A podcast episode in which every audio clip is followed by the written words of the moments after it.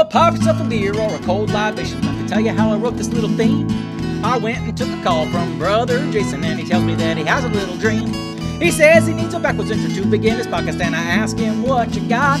He said I'll start off with some talking and some movie clips of popcorn fighting, fantasy explorations, and some groundness exploitation. Kickstarts that I'm watching and some blind unboxings, full month horror movie marathon. Sometimes I let the dogs come on contests, and of course you know it's all about games. That's a slow down. Let's just start with the name. It's the Nerds RPG Variety Podcast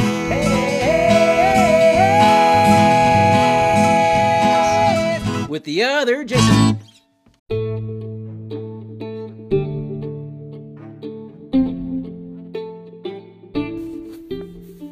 So, this podcast is going to consist of two things. One, I'm going to answer a call from John Allen Large and expound a little bit on more things, more lessons we can take from Witchfinder General for our games. And then I'm going to give Joe Richter of Hindsightless and the Wheel or Woe podcasts what he's been asking for. I'm going to give a lot of play reports. So, Joe, this one's for you. Hey Jason, it's John here from the Red Dice Diaries RPG podcast. I've just been listening to your latest episode and I was chuffed when you mentioned the Witchfinder General.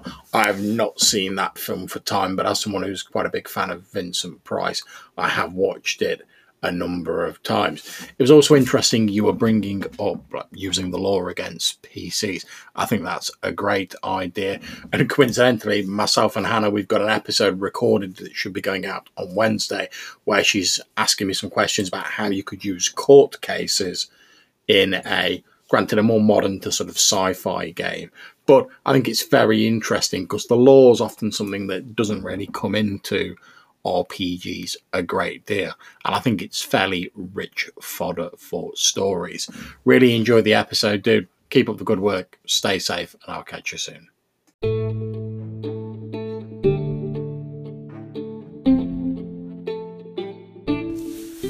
That was John Allen Large, the Red Dice Diary RPG podcast, which I highly recommend you go check out. That episode he's referencing should be dropped by the time you hear this, so go listen to that as well you know, Witchfinder General. There, so there are others, a couple other things we can pull from that movie. To be honest, um, one is you know titles. So in the movie, later in the movie, he mentions that you know they're talking about upgrading him from Witchfinder to the Witchfinder General of all of England, and that made me think about titles. How often do we use titles in our games? You know, some of us I'm sure do, but not everybody does. And I think when you come across a ruler or somebody with a title, that honorific, maybe it's fun to expound on that. And not only can you use it as a character thing, but you can also use it to drop hints of other things in your game, right? So let me give you an example. You know, when, when you look at England, you know, when we entered the 20th century, the title for the king was, or the, yeah, I guess title would be the right word, um, you know, it'd be by the grace of God of the United Kingdom of Great Britain and Ireland and the British domains beyond the seas, King, Defender of the Faith, Emperor of India, right? Or you can go with somebody like Idi Amin. Remember him? Uganda? His title was His Excellency, President for Life, Field Marshal, Al Hadji, Director, Idi Amin Dada, VC, DSO, MC, Lord of all the beasts of the earth and fishes of the seas, and conqueror of the British Empire in Africa in general, and Uganda in particular. And for Americans like me, VC is Victorian Cross, DSO is the Distinguished Service Order, and MC is Military Cross, which are all British awards, military awards. So I'm not necessarily saying you have to do something that long, but it'd be kind of neat to do something like that. And when I talk about, you know, and, and you know, he, you know, Amin has things like Lord of all the beasts of the earth and fishes of the seas. And something fun like that would be neat to drop in there. You could also drop in things like, you know, Discoverer of the hollow, Yeah. Sorry, foot and mouth. Discoverer of the Hollow Earth. Just mix that in the middle of the, the, the title and don't say anything else about it. But if you want to insert a Hollow Earth part in your game, you know, you drop hints that now and there about that, now and then about that, and dropping a title might be a way to do that, right? Conqueror of the fill in the blank, whatever, you know, mythical tribe you may want somebody to go find, right? So I think we can use titles and honorifics in our games maybe to a little better effect. Not only is is a neat little piece of character building, but also to drop hints and plot hints in our games. The other thing I want to talk about with Witchfinder General that we saw in the movie, or if you didn't see the movie, uh, I'm sure you, you can guess, is they had to figure out who was a witch. Now, of course, in the movie, they had already decided you were guilty before they started. But they had the tests. And these tests could be used against the characters. And even in the trial, now I haven't listened to Hannah and John's episode on trials, but you know, in a medieval court, especially, you could see some of these weird physical trials happening, right? And if you look, some of these trials and tests to see if somebody's a witch are pretty crazy. We all know about the dunking test where a witch is going to float. But what about things like the pricking and scratching tests? So now they show that in Witchfinder General. And what they did, what the idea was, is witches would have a devil's mark, witch's mark. And that mark wouldn't bleed or be sensitive to pain. So they would stab somebody with a with a pin or a knife, you, you know, and and if an area they stabbed didn't bleed or if they didn't react in pain to it, then that was the witch's mark. Of course, once you stab somebody long enough, eventually they're, you know. But one thing that they didn't show in the movie, but the real life Matthew Hopkins did, is they had a they would use a dull knife or a dull needle, that so you know would not penetrate the skin, would not draw pain. So they could say, "Look, I'm pressing this mark and it's not bleeding. It's obviously a witch mark, right?" So something like that would be fun to throw against your characters, or just something crazy throw against them, like witch cakes if, you're not familiar with witch cakes, witch cake was a way to tell witch. And what they did is they would take the, the urn of the witch, uh, the suspect, you know, the accused witch, mix it with rye meal and ashes and bake it into a cake.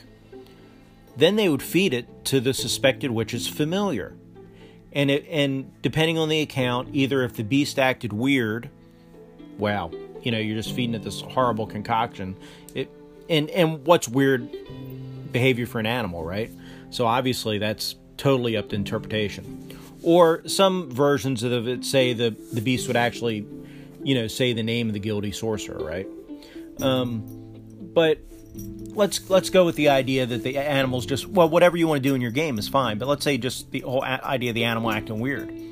So you know you got your paladin or, or whoever has been or you know has been accused, and so you're there, and and they come up in court and they say, ah, but look, we fed his horse a witch cake and it acted strange.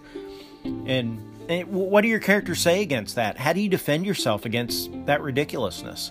But that's the great kind of thing to throw against your characters to make your players actually have to think and and you to try to react to this craziness.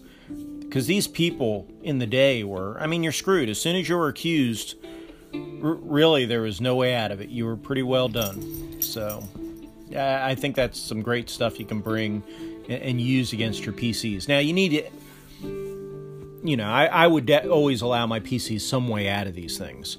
It wouldn't be the death sentence it was in the real world, but I definitely think you can make them squirm a little bit if you you work at it. So.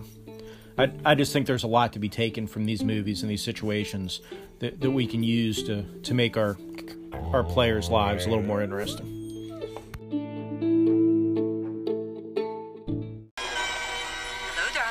Yes, it's me, that vamp of camp, Elvira, Mistress of the Dark, bringing you the best of the worst. Uh, or is it the worst of the best?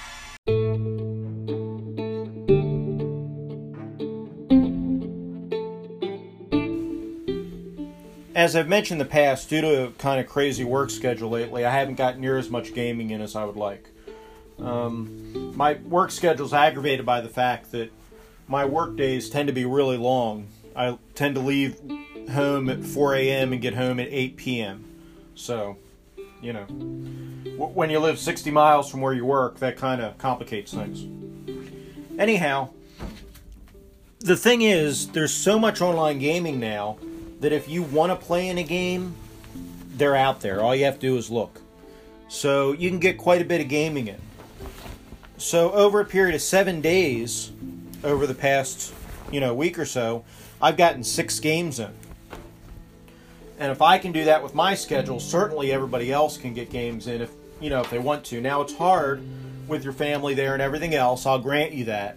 You have to be able to have that four hours time frame of just where you can be left alone. And, and I really push that because I make the other players in my game suffer through me taking my dogs out and things like that. And I'm very grateful that they let me do that. Um, but for the most part, I think people are understanding of those sort of things. And especially if your group does a break every hour or so, you know, it makes that all that kind of thing a lot easier. So I do want to talk about that. Now, there have been a lot of online conventions as well. When I talk about six games in seven days, or yeah, I actually did not attend any online conventions to get those games in.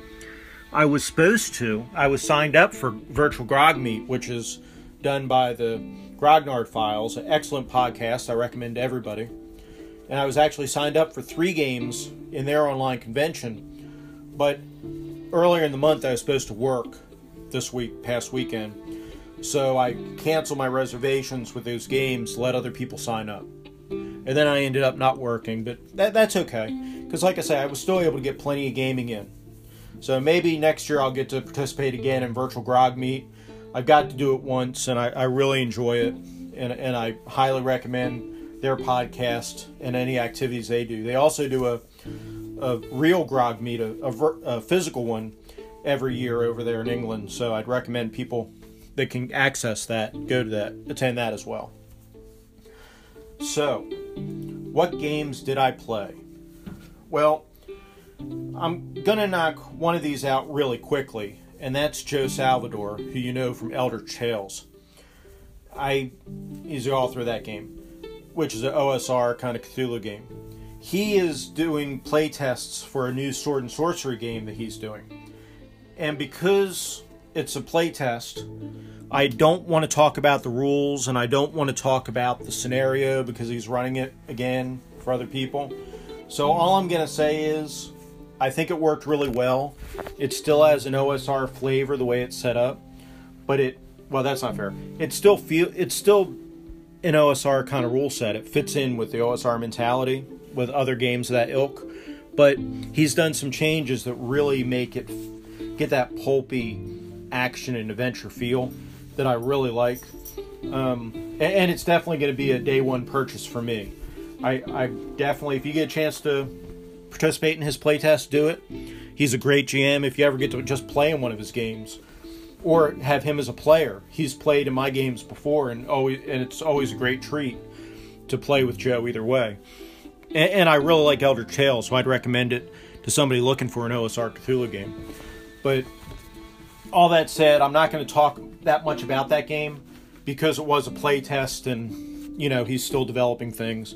So I don't think it's fair to talk much about it. I the only thing I will mention is like a lot of games I'm going to talk about, it had a jungle flavor, which is interesting. The Green brothers played in that game with me, Colin Darren, who you know from the Spike Pit RPG podcast. And um, as you know, Colin's on a jungle kick right now anyway.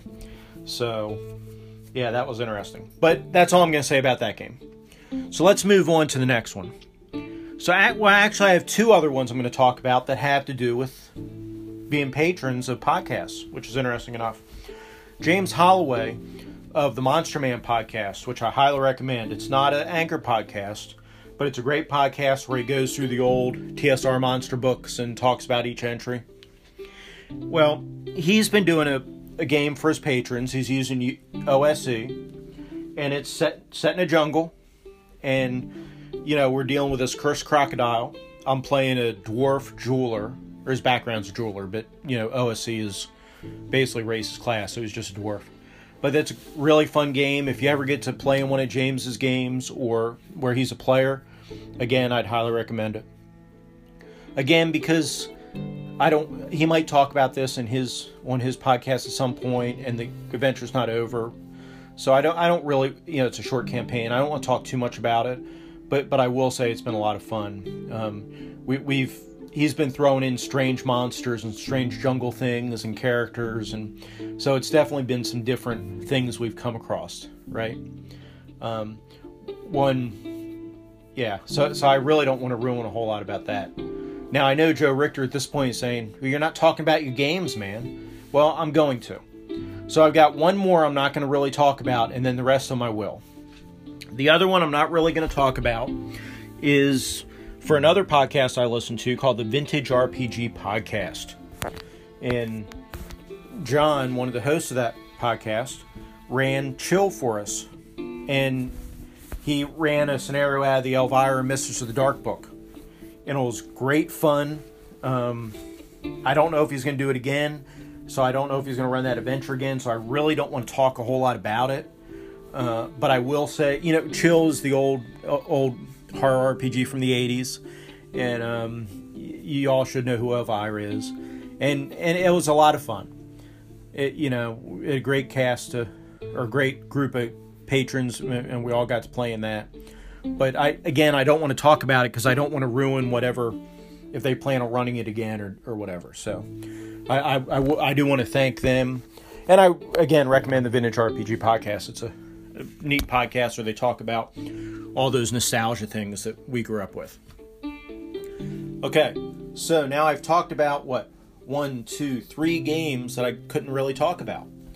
So, what about the other three games that I can talk about? Two of them were run by Carl Rodriguez. And I've talked about him before. He does not have a podcast yet, but I've talked about his BX Broken Lands game before, which is a BX or OSE or BECMI game where we use the the gazetteer, the orcs of Thar, and we're playing humanoids, hobgoblins, bugbears, orcs, whatever. And it's got a lot of faction play. It's got some combat, of course. So in this one, we're going to talk to the going to the palace. We're trying to get a a, um, a meeting with the queen to get you know kind of get on her good side and and and whatnot, and and to get her to do a favor for us. And on the way, we had a random encounter, and this random encounter was a group of human adventurers. Well, they might have been a mix, but anyway, but they're a group of adventurers, standard D and D adventurers, attacking this orc. He was like a teenage orc, and so we intervened, and a- after the encounter, we managed to enlist the orc. So now he's part of our work. I mean, orc. Did I say orc the whole time? They were attacking a troll. It, it was this teenage troll they were attacking, and so we managed to recruit this troll into our warband, which is great. And we managed to capture one of the humans, the magic user.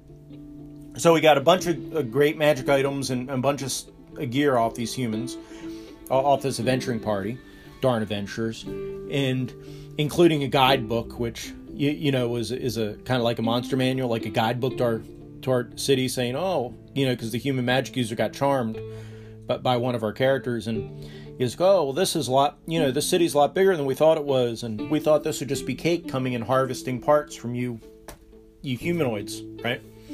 So anyway, we, we captured this book and we captured him. We trussed him up. And so with that adventure, the end of that adventure, we were on the way to the queen with this prisoner to tell her about this plot on how the humans are coming into her city and attacking her subjects and how they're and, and we made up this point about how they're gonna they're doing a plot against her personally and so we'll see how that all plays out but that, like I say, that's a great, a really fun game. The Green Brothers are also playing in that. Um, it's always fun to play with them. Also, Gabriel, who the on the Audio Dungeon, you'll know him as the um, is it Grill Master he has on there or Grill? Shoot, I'm away from the computer. I don't have it in front of me, but something like that, like Grill Master or something like that. He always posts these wonderful pictures of this stuff. He's always grilling outside, and um, he's a great player. I always enjoy being in a game with him. He played in the Barbarians Lemuria game I ran when I first joined the Audio Dungeon. Or he played in that game, yeah.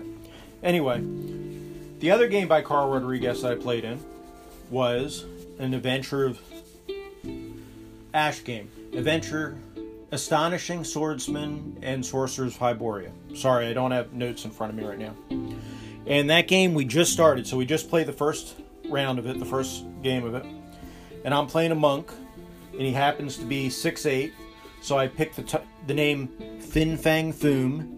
And before you think Fin Fang Foom is this horrible racist name, go look it up if you don't recognize it. It's actually a reference to something. But you know, so I'm playing this monk, and, and, we've also got a barbarian, I think, and a yeah, we've got a barbarian and an assassin and a some kind of priest or monk cleric in the party, and and, and so we, we're already embroiled in this, you, you know, this kind of skullduggery in this new city we went into, where you know there's rumor of a local priest that killed somebody, and there's this cult running around the city capturing merchants and eating them and all this crazy stuff. And we've already managed to get a, a, couple different factions to pay us to to find get to the bottom of these crimes. So we're kind of playing one side against the other. So it's going to be interesting. What Carl's doing with that game that's really neat is we have the online game, which is probably going to go bi-weekly online sessions. But in addition to that, we are doing kind of a play-by-post thing on Discord. So between games, and you don't, it's not required, but if you want to do actions between games, like little side missions where your guy sneaks off and does something, you can do a play by post and get experience for your character in, in the actual game. So that's kind of neat. So, and again, I'd recommend any games that he runs or is in. He's a, a great player all the way around. So the last game I played in was Andy Goodman of Expedition of Grizzly Peaks Call Cthulhu game. And that game's unfortunately winding down. I say winding down, we're coming to the climax, it's getting more exciting, but we probably need to have a session left of that. And that's a great game. It's got a great bunch of people in there, including some other podcasters. Um, and but I don't really have to tell you a lot about this game because Andy is putting the actual plays up on his podcast, Expedition of Grizzly, Grizzly Peaks. So it's probably better for you to go listen to those actual plays than for me to tell you about a little section of it. But hopefully, I've given Joe Richter a little bit of what he wants on hearing how our games go um, and the kind of things I've been doing. If he wants more detail, of course, he can always ask, and I'll probably give him more. Um, coming up this week, I should be able to play in the. Um, what the heck's it called? Solar Blades and Cosmic Spells. I should be able to get into that game. And that may be the only game I get to play this week, I'll be honest. Unfortunately, because of my work schedule. So it may be next week, another week before I get into another online game. But it's all good. I'm still participating in some play by post games, which are great. And those are going well. And I really am looking forward to you know, when this everything slows down, I can get back to my regular schedule number of games. But you know, if this shows anything, it's there's plenty of games out there if you're willing to put the time in and, and try to track them down. And if your hours a little bit odd, look to other countries. You know, I play with folks over in the British Isles a lot. I, you know, I've played with Australians before and people in New Zealand. And, and so, if you're willing to look a little bit, you can definitely find any time schedule, you know, whatever free time you have, whether, you know, East Coast, West Coast, US, got three hour difference.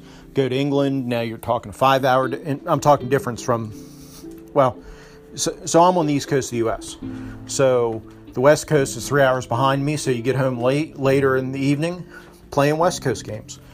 You know, if you're off during the day. Well, English games, those British Isles games, are five hour difference, so their evening is our afternoon. You know, Austra- a game for Australia and their night game is early in the morning here. So definitely you can work it out. You just have to try a little bit. But the games are out there, folks. And if nothing else, you know, you could do play by post, you could play other ways, but gaming's out there. You just have to reach out and grab it. So, anyhow, I think I bent your ear enough. I will let you go.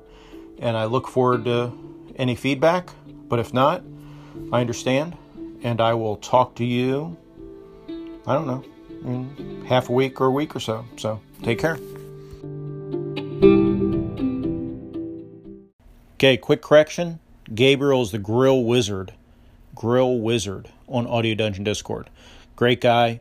Um, again, if you get to be in one of his games or he signs up for your game, you're in luck. So I want to thank Ray Otis, who provided the art for this podcast, and TJ Drennan, who provided the music. I have links to both them in the show notes. If you want to reach me, you can leave me a message on Anchor or find me on the Audio Dungeon Discord.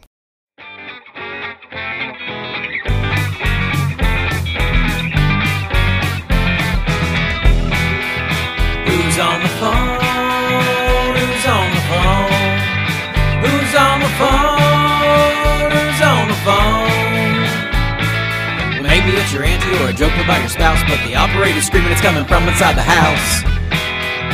What's in the box? What's in the box? What's in the box? What's in the box? Well, the audience was pretty sure he took a pretty head, and the only question left is if that pit'll shoot him dead. Bring on the gold,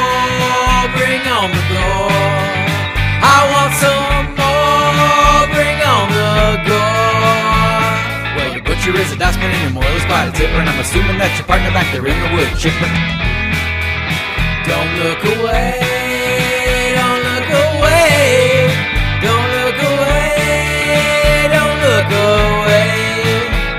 Well, the zombies are rising and the world has gone to heck. We're living for the dying and we're dying for the train wreck.